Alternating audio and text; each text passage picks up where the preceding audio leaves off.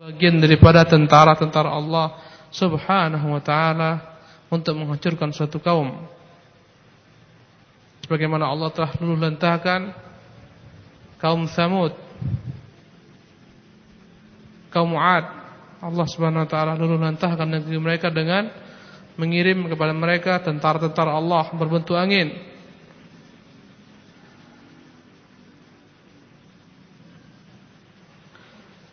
maka tidak banyak terbunuh daripada kaum muslimin. Demikian juga daripada orang-orang kufar. Lebih tepatnya lagi peperangan adalah peperangan Urat Saraf. Yang jelas 10.000 pasukan musuh daripada Quraisy dan sekutunya Ghatafan dan sekutunya orang-orang Yahudi dan sekutunya hengkang meninggalkan Madinah tinggallah Bani Quraidah dengan pengkhianatan mereka. Sebelumnya telah kita ceritakan bagaimana Bani Quraidah mengkhianati kesepakatan janji dengan Rasulullah sallallahu alaihi wasallam. Dalam keadaan yang sangat terdesak sekali kaum muslimin di hadapan mereka 10.000 orang-orang musyrikin Sementara dari belakang mereka orang-orang Yahudi Bani Quraidah telah mengingkari kesepakatan dengan Rasulullah yang membuat sempitnya kaum muslimin diserang dari depan dan belakang. Subhanallah. Dapat digambarkan bagaimana keadaan mereka. Sepuluh ribu pasukan membuat mereka sibuk dari pagi sampai sore terus menerus memantau orang-orang kufar. Sementara dari belakang mereka Bani Quraidah telah mengingkari kesepakatan, siap-siap menyerang kaum muslimin. Bahkan mereka telah beberapa kali mengirim bantuan-bantuan kepada orang-orang musyrikin. Allah menyebutkan dalam Al-Qur'an Al-Karim tentang perangan ini, "Idz ja'ukum min fawqikum wa min asfala minkum." Tatkala mereka datang kepada kalian dari arah belakang, dari atas kalian,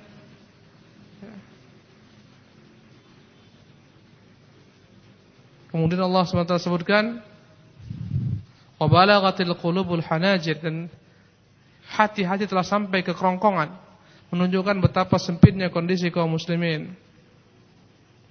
Watadhunnuna billahi dhununa Bahkan sebagian daripada kaum muslimin berprasangka-prasangka yang tidak baik kepada Allah Subhanahu taala. Ini orang-orang munafikin maksudnya. Hunalika btuliyal mu'minun. Ketika itu Allah uji, diuji orang-orang mukmin wa zulzilu zilzalan syadida. Dengan ujian yang sangat menakutkan sekali. Kemudian ikhwan rahimakumullah, selesai kisah peperangan ini, maka tibalah giliran Rasulullah sallallahu alaihi wasallam menghadapi orang-orang Yahudi Bani Quraidah, tentara-tentara Yahudi yang telah mengingkari kesepakatan janji. Mereka ibarat penjahat-penjahat perang.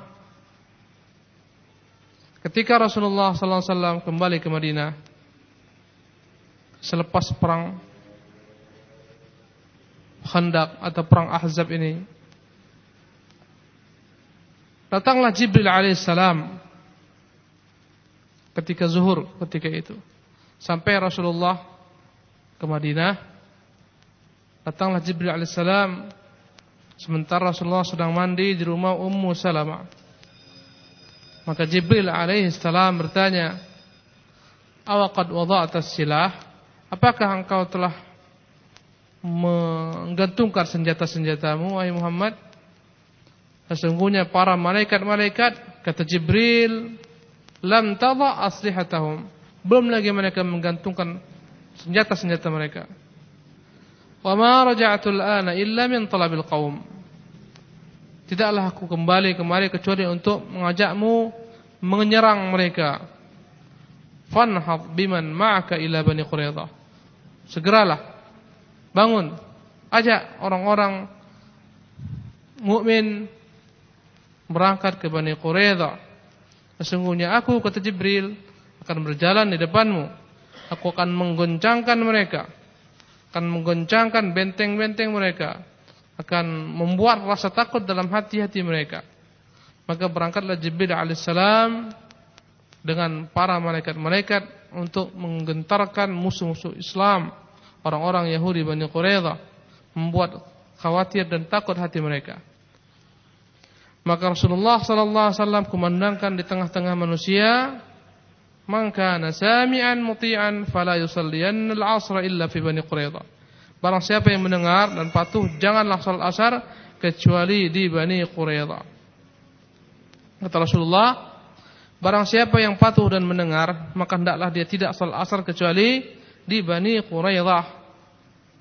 Maka Rasulullah SAW tempatkan Ibnu Maktum menjadi pengganti beliau salat di Madinah. Rasulullah berikan panji bendera kepada Ali bin Abi Thalib. Rasulullah perintahkan Ali untuk maju terlebih dahulu dengan pasukannya. Sampai Ali telah mendekati tempat Bani Quraidah, maka Ali mendengar berbagai macam bentuk caci makian, sumpah serapah Bani Quraidah, celaan mereka kepada Rasulullah sallallahu alaihi wasallam. Maka berangkatlah Rasulullah sallallahu alaihi wasallam beserta rombongan orang-orang Muhajirin dan Ansar sampai mereka di sebuah mata air atau sumur miliknya Bani Quraidah yang disebut dengan nama Sumur Ana. Segera kaum muslimin menjalani menjalan yakni menjalankan perintah Rasulullah. Mereka pun segera bergegas, bersiap-siap menyusul Rasulullah sallallahu alaihi wasallam. Mereka bergerak menuju Quraidah. Ketika di tengah jalan masuklah waktu salat asar. Maka sebagian mereka berkata, kita kerjakan salat asar di Bani Quraidah karena itulah perintah Rasulullah. Sementara yang lain berkata, Rasulullah tidak inginkan kita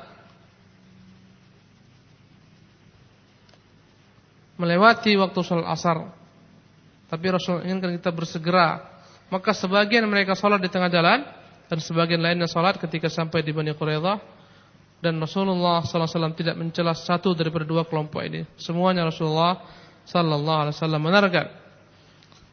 Maka berangkatlah tentara kaum muslimin menuju Bani Quraidah satu rombongan demi satu rombongan. Ali yang paling terdepan, kemudian Rasulullah, kemudian para sahabat-sahabat lainnya. Berjumlah mereka seluruhnya 3000 orang. Berarti ini semua pasukan-pasukan yang akan menghadapi seluruh pasukan. Ini semua yang berangkat menuju Bani Quraidah. Karena kita sebutkan dalam perang Khandaq atau perang Azab, berapa lawan berapa? 10 ribu lawan 3 ribu. Ini 3 ribu semua Rasulullah kerahkan untuk mendatangi Bani Quraidah. Sampai mereka di tempat Bani Quraidah, segera mereka mengepung Bani Quraidah dan mereka telah masuk dalam benteng-benteng mereka yang kokoh yang tidak akan mungkin bisa dipaksa masuk ke sana. Gak mungkin. Benteng-benteng mereka kokoh, tinggi-tinggi. Tatkala pengepungan ini semakin mengkuat, berkata pemimpin mereka yang bernama Ka'ab bin Asad. Aku berikan kepada kalian tiga pilihan. Pilih satu daripada ketiga hal tersebut. Intinya Pilihan pertama, mari kita sama-sama masuk Islam. Masuk agama Muhammad. Maka pasti akan selamat darah kita, harta kita, anak-anak istri kita. Berkata ketika itu pemimpin mereka ini, Ka'ab bin Asad. Wallahi, laqad tabayyana lakum annahu lanabiyyun mursal. Demi Allah, kalian telah benar-benar yakin bahwasanya dia memang benar-benar nabi yang diutus Allah wa annahu alladhi tajidunahu fi kitabikum. Sesungguhnya dia benar-benar nabi yang kalian dapati dalam kitab-kitab kalian. Ini pilihan pertama. Ya masuk Islam memeluk agama Muhammad sallallahu alaihi wasallam.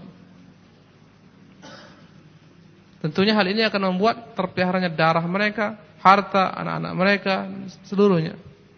Apalagi nabi tersebut memang benar-benar nabi Sampai-sampai bersumpah pemimpin mereka Ka'ab bin, bin Asad Demi Allah dia benar-benar Nabi yang kalian ketahui dalam kitab kalian Itu pilihan pertama Atau pilihan yang kedua Kita bunuh saja anak-anak kita semua, istri kita semua. Setelah itu kita keluar, kita lawan mereka. Hanya dua pilihan. Kalau kita nggak menang, kita mati seluruhnya. Nggak ada lagi yang tersisa. Nggak ada lagi anak-anak kita, istri kita. Dan ini merupakan strategi perang bangsa Arab. Ya.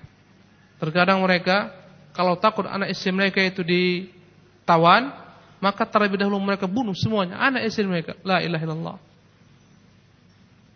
Setelah itu mereka keluar siap-siap untuk mati atau menang. Nggak ada lagi mereka pikirkan. Anak istri sudah mati semua. Kalau udah anak mati, istri mati nggak ada pikirkan kecuali ya berperang mati-matian. Subhanallah. Ini pilihan yang kedua.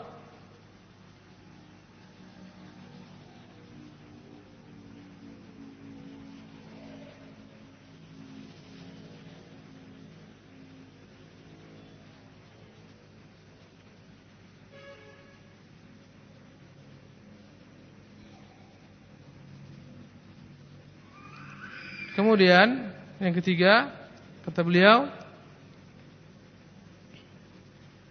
mereka eh, memerangi Muhammad SAW melanggar kesepakatan mereka dengan agama mereka pada hari Sabtu. Jadi meminta agar mereka membatalkan agama mereka yang melarang untuk berperang di hari Sabtu. Tetapi ketiga perkara ini semuanya ditolak oleh orang-orang Yahudi. Sehingga dengan marah sekali Ka'ab bin Asad berkata, "Ma bata rajul minkum mundu waradathu lailatan wahidatan min ad-dahri haziman." Aku heran melihat kalian. Tidak pernah kalian sama sekali serius panjang kalian dilahirkan oleh ibu-ibu kalian sampai saat ini. Satu pun nggak ada yang mereka terima usulannya.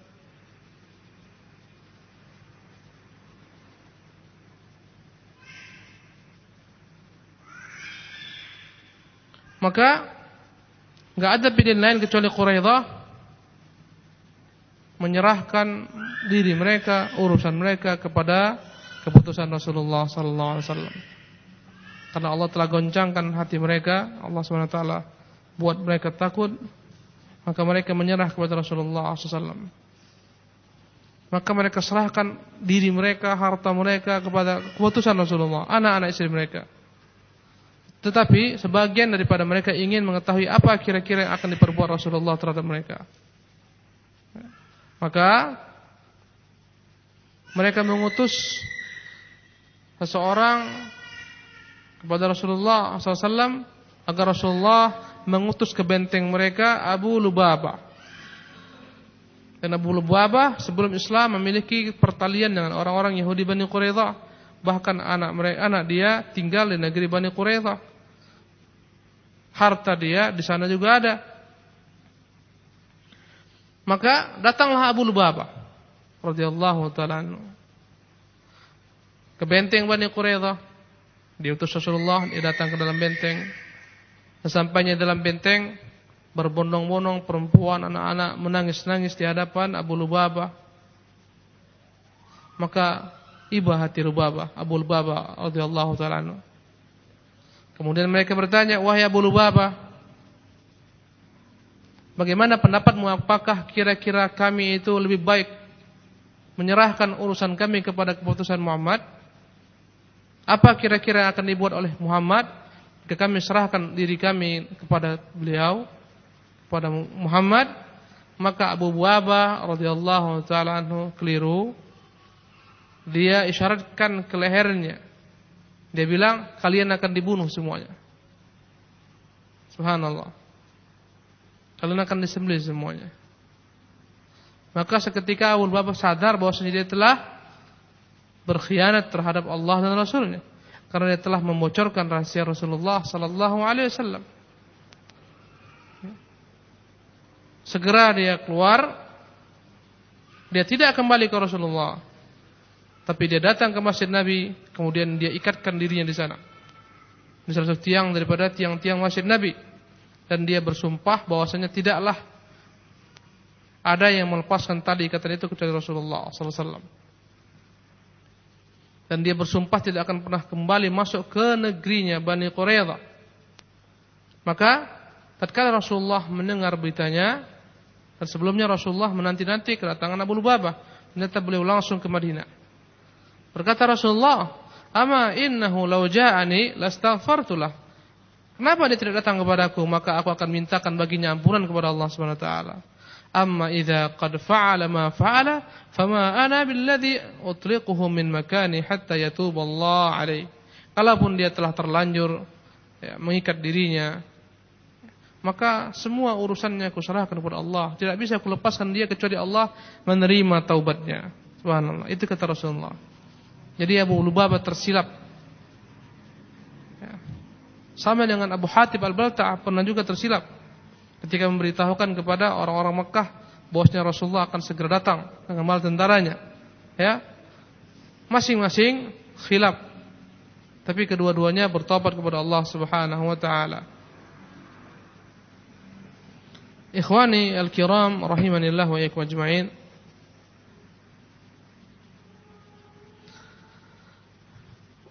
Walau walaupun Abu Baba telah mensyaratkan bahwasanya Rasulullah akan mengeksekusi mati mereka, dan sebenarnya kalaulah orang-orang Yahudi mau, mereka mampu menahan diri mereka untuk tetap dalam benteng. Karena mereka telah menyiapkan bekal makanan untuk masa yang panjang. Sementara sumber-sumber air mereka dalam benteng terus-menerus mengalir. Sumur-sumur mereka juga mengalir. Benteng mereka kuat. Padahal kaum muslimin dalam keadaan lemah sekali. Dalam keadaan musim dingin yang bersangatan, angin kencang. Mereka dalam kondisi paceklik, makanan enggak ada.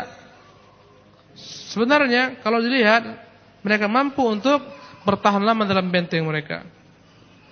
Apalagi kaum muslimin keletihan menghadapi tentara besar, tentara sekutu. Karena itu, kalaulah diperhitungkan, boleh jadi mereka dapat bertahan lama dan boleh jadi kaum muslimin membatalkan rencana mereka mengepung Bani Quraidah. Tetapi karena Allah Subhanahu wa taala telah membuat hati mereka gentar, takut maka telah hancurlah segala macam bentuk kekuatan mereka.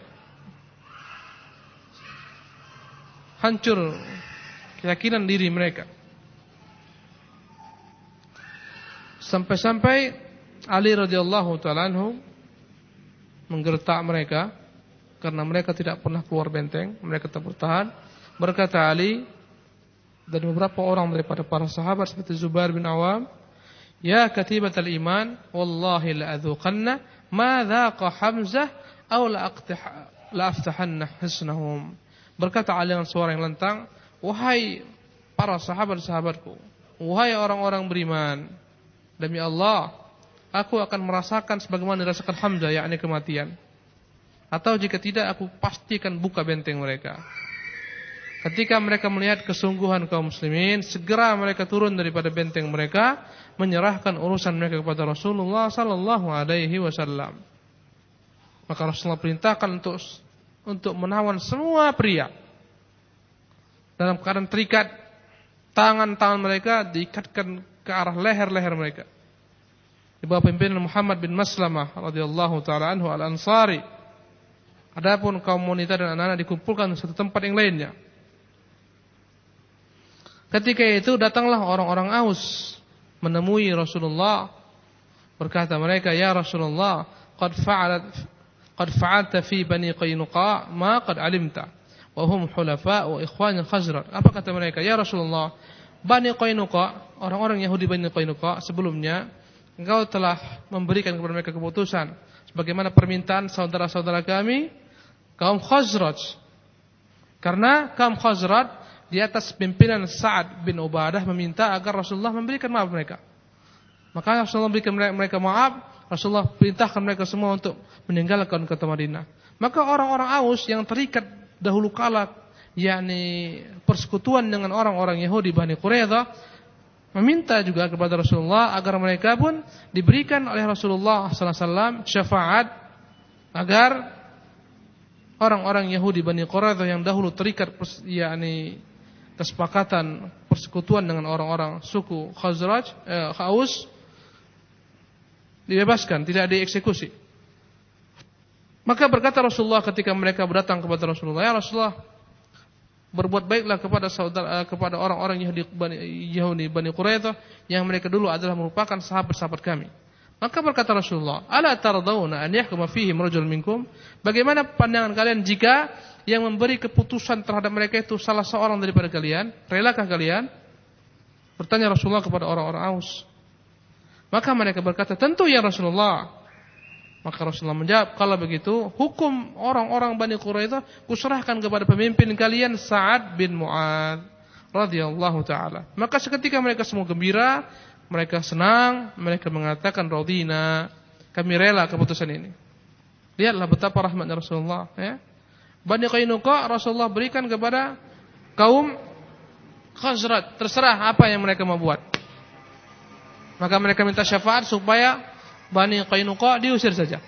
Sekarang orang-orang Aus karena dalam Madinah itu dua suku besar, Aus dan Khazraj. Khazraj ya, pimpinannya Sa'ad bin Ubadah. Adapun kaum Aus pimpinannya Sa'ad bin Mu'adz. Dahulu kala mereka bertempur sepanjang masa sampai Allah persatukan mereka dengan Islam.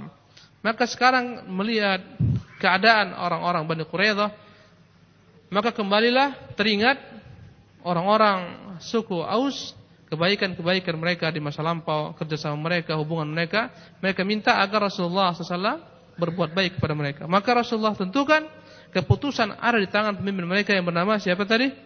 Sa'ad bin Mu'ad radhiyallahu taala an. Ikhwani al-kiram rahimanillah wa iyyakum ajma'in. Maka Rasulullah utuslah utusan beliau menuju Madinah. Dan ketika itu Sa'ad bin Mu'ad di Madinah karena dia terluka. Ya. Terkena panah beliau radhiyallahu taala Terkena panah dalam perang Khandaq. Maka diusunglah. Dibawalah, dibopong Sa'ad bin Mu'ad ya, oleh para sahabat dinaikkan ke atas keledainya kemudian dibawa kepada Rasulullah dalam keadaan terluka.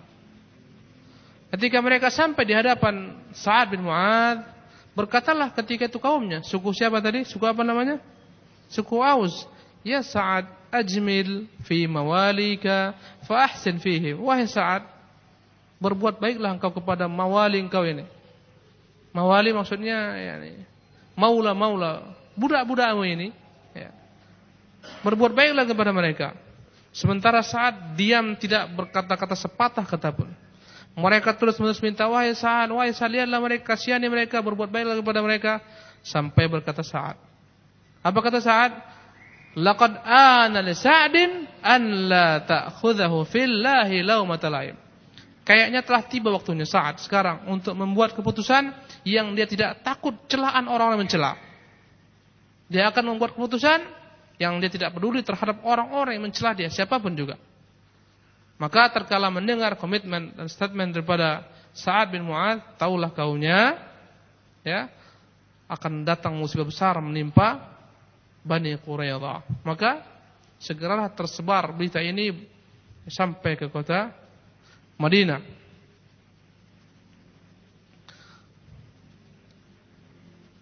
Tatkala sampainya saat hadapan Rasulullah berkata Rasulullah, "Qumu ila sayyidikum." Berdirilah kalian kepada pemimpin kalian.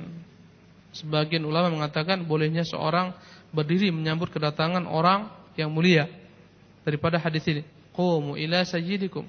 Walaupun tentunya perkara ini dipersisihkan dengan ulama, ya. Sebagian mengatakan enggak boleh, adapun kata Rasulullah qumu ila sayyidikum, bangunlah kepada pemimpin kalian untuk membantu dia menurunkannya daripada keledainya karena dia dalam keadaan sakit yang parah, terluka, terluka yang besar. Di sini dipersisikan, bolehkah seorang bangun untuk menyambut kedatangan orang yang agung? Sebagian mengatakan boleh, ini dalilnya. Maka berkatalah mereka, Ya Sa'du, inna ha'ula'il qawmu qad nazalu ala hukmik. Wahai Sa'ad, mereka orang-orang Bani Quraidah, mereka rela apa namanya? Mereka rela agar engkau yang memutuskan perkara mereka.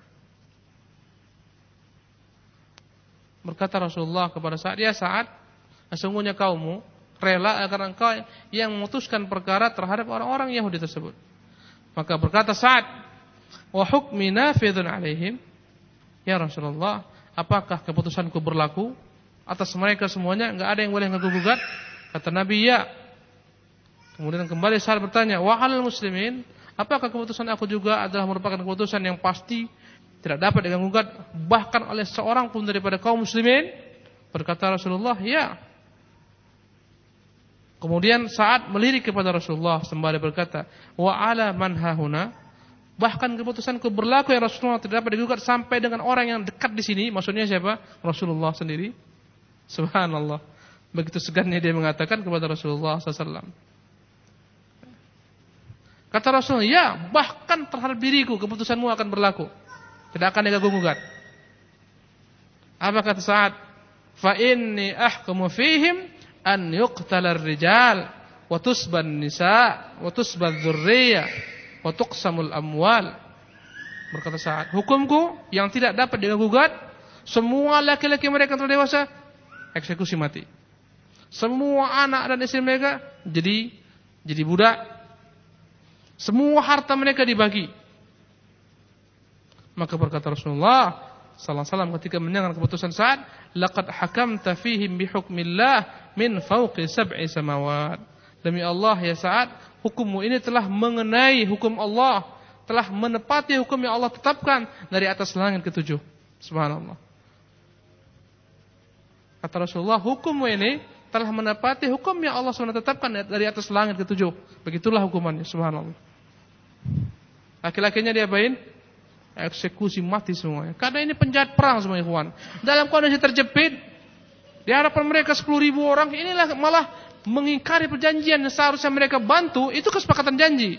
Bahwasanya mereka dengan kaum muslimin saling tolong menolong, bantu membantu jika ada musuh dari luar yang datang. Ini bahkan mereka mengumpat-ngumpat Rasulullah, caci maki Rasulullah, menginjak-injak eh, kesepakatan janji yang mereka buat.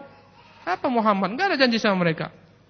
Apa kaum muslimin? Gak ada. Itu semua gak ada semua itu. Itulah yang mereka sebutkan. Sampai-sampai Rasulullah perintahkan untuk cek dan ternyata benar mereka telah mengingkari perjanjian dengan Rasulullah dan para sahabat. Bahkan mereka memaki-maki kaum muslimin, mencaci maki Rasulullah SAW. Maka Rasulullah perintahkan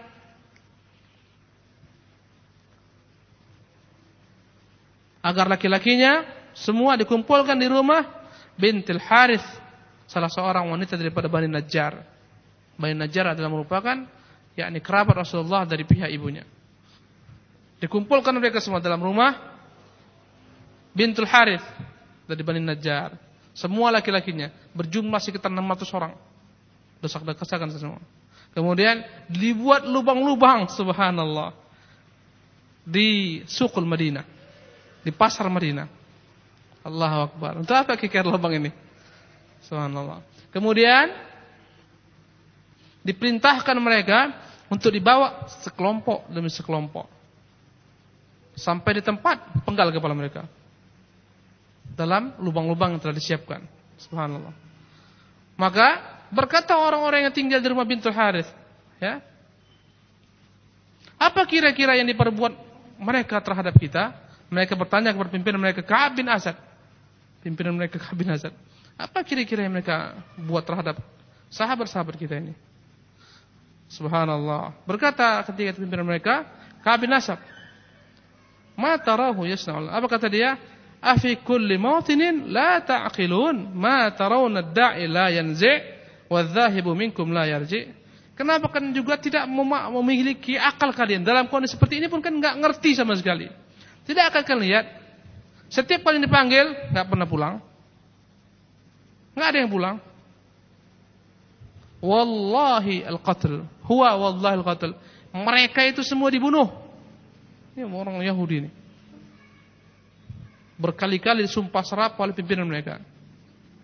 Karena nggak pernah mereka serius. nggak pernah memiliki yakni apa namanya? azam yang kuat. Maka dipenggalah mereka dan jumlah mereka antara 700 sampai 800 orang. Semuanya dipenggal. Dibawa berapa orang? Berapa? Subhanallah. Masya Allah.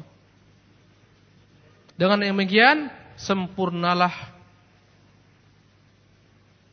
perbuatan Rasulullah untuk mengembalikan kewibawaan kaum muslimin terhadap para pengkhianat semuanya habis. Bani Qainuqa, Bani Nadir, Bani Quraidah habis semua. Orang-orang munafik pikir-pikir kembali mereka buat onar dalam negeri Madinah. Subhanallah. Itu bagi orang-orang yang terang-terang menampakkan pengkhianatan. Subhanallah. Maka kembali orang-orang munafik bagikan ular-ular kembali masuk ke lubang, enggak berani nampakkan kepalanya. Subhanallah. Dan kaum muslimin kembali memiliki wibawa di hadapan musuh-musuhnya. Maka perlakuan kaum muslimin terhadap orang-orang Yahudi Bani Quraidah bukanlah perlakuan yang tidak adil ataupun kezaliman. Ini perlakuan yang adil. Mereka ini semuanya penjahat perang. Penjahat perang. Mereka bukan tentara-tentara biasa, mereka penjahat perang yang merusak kesepakatan para pengkhianat. Subhanallah. Kemudian ikhwan, terbunuh pula di antara mereka satu orang pimpinan Bani Nadir yang bernama Huyai bin Akhtab. Kan Huyai ini yang datang sebelumnya. Huyai ini yang datang ketika perang Khandak, perang Ahzab. Dia ketuk-ketuk pintu rumah Kaab berkali-kali, "Ya Kaab, aku bawa kepadamu tentara yang banyak jumlahnya, aku bawa kepadamu kemuliaan sepanjang zaman." Kata Kaab, "Maka bawa kehinaan kemari." Dirayu, dirayu, dirayu. Sampai akhirnya dia pun termakan. Dengan kesepakatan janji, kamu kalaulah orang-orang itu mereka semuanya meninggalkan kami, engkau wajib ikut beserta kami. Dan ternyata Huyai bin Akhtab menyepakati perjanjian. Dia masuk ke dalam benteng sama-sama dikepung dengan orang-orang Yahudi Bani Quraidah. Dan Huyai bin Akhtab ya, bapaknya Safiyah Ummul Mukminin. Safiyah menjadi tawanan Rasulullah kemudian dibebaskan dan dinikahi oleh Rasulullah sallallahu alaihi wasallam Safiyah radhiyallahu taala setelah dia masuk Islam. Bapaknya ini adalah kepala suku Bani Bani Nadir. Bapaknya inilah yang membuat yakni terkecohnya apa namanya ter, tergugahnya hasrat orang-orang Bani Quraidah untuk mengingkari janji. Jadi ketika orang-orang Quraisy kembali, katapan kembali, dia ikut ke dalam bentengnya Yahudi Bani Quraidah untuk me, eh, apa namanya eh, membuktikan janji setianya dengan Ka'ab bin Asad. Tatkala di bawah Huyai bin Akhtab, dia membawa perhiasan yang banyak. Tapi perhiasan yang dia bawa semuanya telah dihancurkan. Tinggal sepotong-sepotong supaya nggak bisa diambil kaum mukminin. Subhanallah. Ya, dia bawa perhiasan yang banyak Semuanya telah dihancurkan supaya enggak bisa diambil kaum mukminin kaum mukminin manfaatnya. Kemudian dalam keadaan terikat dibawa kepada Rasulullah sallallahu alaihi wasallam. Maka dia berkata kepada Rasulullah, "Ama wallahi malum tu nafsi fi muadatik." Demi Allah, aku tidak mencela diriku karena memerangi engkau, walakin man yughalibillah yaghlib. Yughlab. Tetapi barang siapa yang menentang Allah pasti dia itu dikalahkan. Apa kata dia? Aku bukanlah mencela diriku memerangi kau, tapi siapa pun yang menentang Allah pasti dikalahkan. Tahu dia. Apa kata dia? Ayuhan nas. Wahai manusia, la ba'sa bi amrillah. Inilah dia ketentuan Allah. Kitabun wa qadar. Ketentuan Allah telah dituliskan, takdir yang telah dituliskan wa malhamatun katabaha Allah ala Bani Israel. Inilah dia merupakan nasib yang Allah telah tetapkan kepada Bani Israel. Subhanallah. Dia tahu. Ya, Allah telah mengutuk Bani Israel selama-lamanya dan hina. Kullama aqal naran lil harbi atfa'aha Allah. Tiap, tiap, tiap, tiap kala mereka ingin mengobarkan api peperangan, Allah padamkan api tersebut. Bangsa yang pengecut ya, bangsa yang pengkhianat yang tidak pernah berdamai selama-lamanya. Maka setelah itu dipenggal kepalanya, duduk dipenggal kepalanya. Tahu dia, kata dia apa ini ketentuan Allah Subhanahu wa taala kepada Bani Israel bahwa mereka akan dihinakan. Allahu akbar. Adapun dari golongan wanita, satu orang saja daripada Yahudi Bani Quraidah yang terbunuh. Karena dia turut berperang, bahkan dia memukul memukul salah seorang kaum muslimin ya, dengan dengan batu besar sehingga terbunuh. Karena itulah dia pun dibunuh. Satu orang terbunuh daripada wanita Yahudi Bani Quraidah. Maka Rasulullah perintahkan kaum muslimin untuk memeriksa barang siapa yang telah tumbuh bulu kemaluannya dari golongan laki-laki penggal. Ini menunjukkan bahwasanya di antara tanda-tanda baliknya seorang adalah munculnya bulu kemaluan. Maka Rasulullah periksa ketika itu, suruh para periksa. Yang telah muncul bulu kemaluan penggal kepalanya, subhanallah. Ya, dan ini merupakan tanda-tanda balik. Di lain tanda, selain daripada tanda-tanda lainnya. Karena tanda-tanda balik ada beberapa lima perkara. Ingat nggak? Ada berapa? Lima perkara. Mimpi, ru'ya. Mimpi ini bagi perempuan dan laki-laki.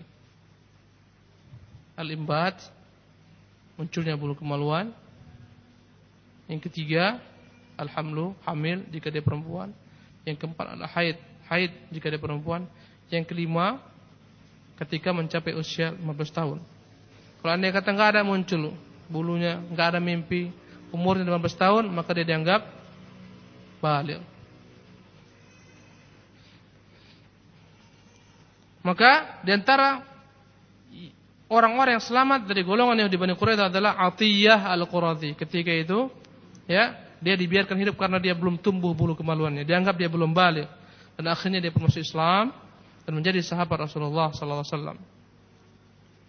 Kemudian Thabit bin Qais meminta kepada Rasulullah untuk diberikan suaka kepada Az-Zubair bin Bata dan keluarganya. Az-Zubair Az-Zubair bin Bata dari golongan orang-orang Yahudi Bani Quraisyah yang dahulu kala mereka terikat kesepakatan janji yani, eh, apa namanya yang memiliki jasa-jasa yang besar terhadap Thabit bin Qais, maka Thabit ingin membalas kebaikan tersebut. Dia minta kepada Rasulullah agar mereka dibebaskan. Ya. Maka dibebaskanlah ketika itu Thabit bin Qais, uh, uh, dibebaskan ketika Az-Zubair bin Bata. Berkata Thabit, sesungguhnya Rasulullah telah memberikan kepadamu suaka, engkau dan seluruh anak istri, anak istrimu semuanya. Bebas. Namun berkata Zubair ketika itu, subhanallah, apa kata dia? Setelah dia mengetahui bahwasanya kaumnya semua enggak kembali, semuanya dipenggal, berkata Zubair, "Sa'altuka biyadi indaka ya Thabit illa alhaqtani alhaqtani bil ahibba." Aku bermohon kepadamu dengan wahai Thabit dengan jasa-jasa yang telah aku berikan kepadamu, hendaklah kau ikutkan aku dengan mereka orang-orang yang mencintai kaumku. Berarti dia milih apa?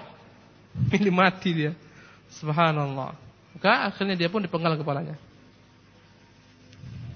Tapi anaknya Az-Zubair dibiarkan hidup. Abdurrahman bin Az-Zubair dibiarkan hidup. Maka dia pun masuk Islam dan akhirnya menjadi sahabat Nabi sallallahu alaihi wasallam. Adapun Ummu Munzir meminta agar diberikan yakni suaka kepada Rifa'ah bin Samaw al-Quradi. Maka dibebaskanlah Rifa'ah tersebut kemudian dia masuk Islam dan menjadi sahabat Nabi sallallahu alaihi wasallam. Ada pada malam hari sebelum eksekusi pagi harinya sebagian daripada golongan orang-orang Yahudi masuk Islam. Maka semua yang masuk Islam Allah SWT pelihara harta mereka, darah mereka dan anak istri mereka dikembalikan semuanya.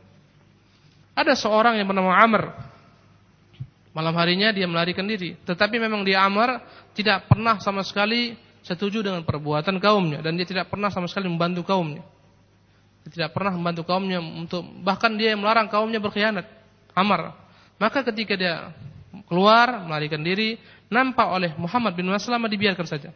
Karena dia nggak termasuk daripada orang-orang yang digolongkan ke dalam penjahat perang. Dibiarkan, maka dia lari dan nggak nggak dikejar, tidak diketahui ke mana arahnya dia lari. Setelah itu Rasulullah eh, Rasulullah SAW bagikan harta Bani Quraidah setelah mengeluarkan seperlima daripadanya. Seperlima dikeluarkan untuk saham Allah dan Rasulnya Kemudian yang berikutnya 4 per 5 dibagi kepada kaum muslimin yang ikut bertempur ketika itu. Untuk orang-orang yang berperang dengan kudanya, tiga bagian. Satu untuk dia, dua bagian kuda. Dan untuk orang-orang yang berperang dengan jalan kaki diberikan satu bagian. Kemudian Para tawanan-tawanan perang tersebut dari golongan anak-anak dan, perempuan-perempuan di bawah pimpinan Sa'ad bin Zaid al-Ansari dibawa kemudian dijual. Subhanallah, dijual di pasar perbudakan, kemudian hasilnya digunakan untuk membeli persenjataan bagi kaum muslimin. Kemudian Rasulullah ambil dari kaum wanita mereka Raihanah bintu Amr bin Khanaqah.